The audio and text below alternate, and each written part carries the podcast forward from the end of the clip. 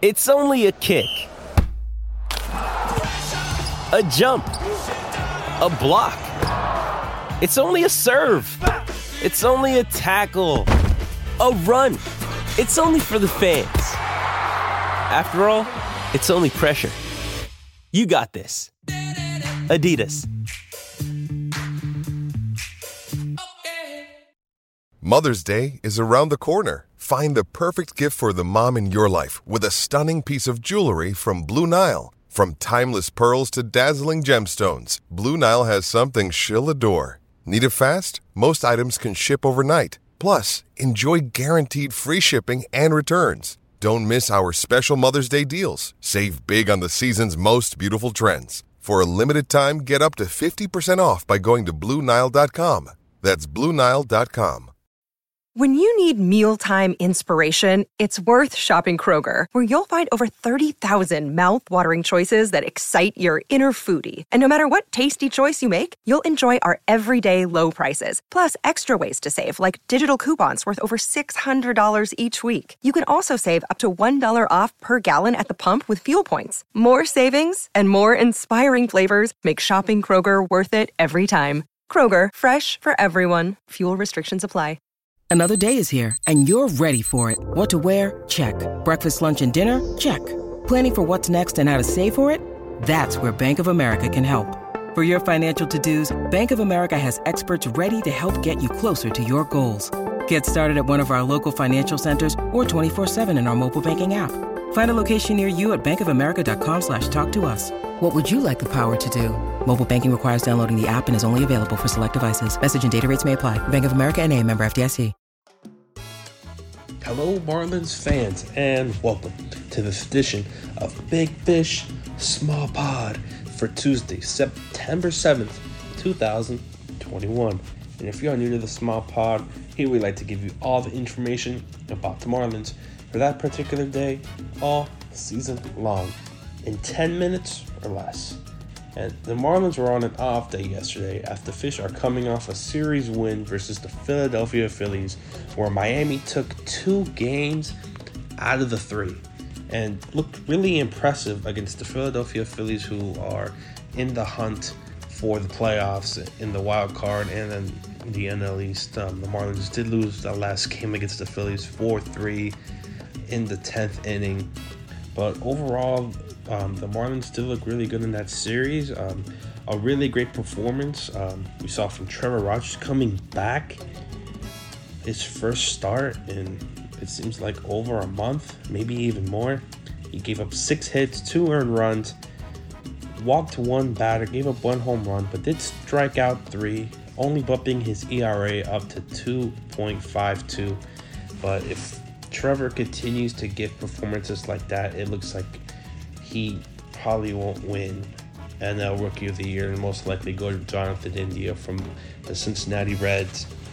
Um, but coming up for the Marlins, they are going to be playing in another series against the Mets, and it seems like it's the 18th series against the Mets just this month.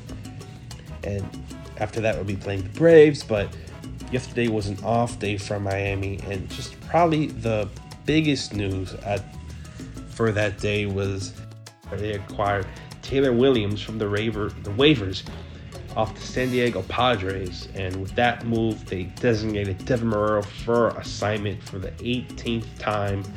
It seems like and for those who may might not know Taylor Williams, only this year he's only had five relief appearances this year, only five and one third innings pitched, so not a lot of playing time at all for for Taylor. He only gave him one earned run, but overall, in his just MLB career, he has 91 outings and his MLB relief appearances.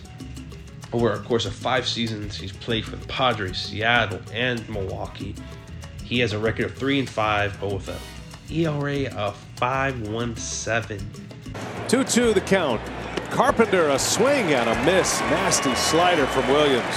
He's got a good one from Miami, it's just really going to depend on how they perform in these games against the Mets. The first one is going to be Carlos Carrasco, who Marlins do know well. He has only pitched in almost 30 innings this year. I've not seen a lot of playing time, and Marlins will be playing, well, Edward Cabrera, young pitcher, one of the top prospects, not even for the Marlins, but almost entire baseball, has really had a kind of middle of the road. I, I, I kind of want to say just a couple performances. He only had 10 innings, he only pitched 10 innings, but that ERA 5.23 135 whip strikeouts, four strikeouts. Uh, you, people would probably be expecting a little more strikeouts, maybe four strikeouts in the game. Not four in, in total. He's only had two strikeouts in each game, which is not really what people expect from Eric Cabrera. You see Eric Cabrera, six strikeouts, five, seven, even maybe. But in both games, he's given up three earned runs given up multiple hits, more than four hits. His longest outing was his first one, six and one third innings pitch was his best outing, and then the four inning game against the Mets on August 31st was a seven hit, three earned run, but hopefully things probably would look better um, this time against the Mets. Hopefully he learned from his last experience because that Mets game it was kind of it was all over the place. That was one of the games where uh, I believe that was the seventh inning game right after the the nine inning game with Elieser Hernandez. So it really just depends on what Edwards saw and, and how they use him. But hopefully, um, the new acquired Taylor Williams, maybe the Marlins can start. I don't want to say turn things around because that's could be impossible for them. But hopefully he, he does good things. But it seems like the Marlins are really looking forward towards the next next season. You know, guys like Jesus Luzardo, Sandy, Pablo, who's slowly going through pitching progression, slowly coming back up. But this is 2022. It just it seems like that, that's what everyone wants to see. But I think everyone knows about the pitching rotation. The bullpen can use some help. The inclusion of Zach Thompson. That's something we have to talk about really quick. Zach Thompson in the bullpen. Some starting looks good. It has not been that bad at all. It's not been bad at all. He's only pitched two innings, two games, but in those two um, games, he's only given up one walk. It's two hits, one walk, one strikeout, no, no, no earned runs.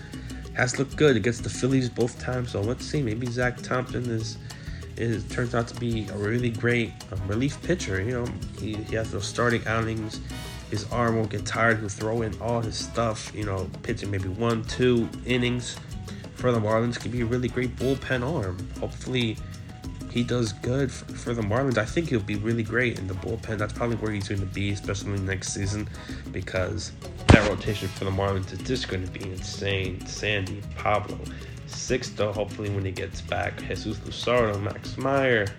It's just going to be really great. Their next game is tonight against the Mets at 6:40 p.m. So it's the Carlos Carrasco versus Eddie Cabrera.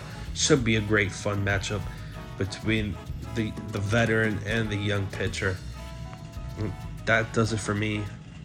Hope you all enjoyed the show, but before you go, make sure to like, share, and subscribe to wherever you get the Small Pod. And do remember this always go fish.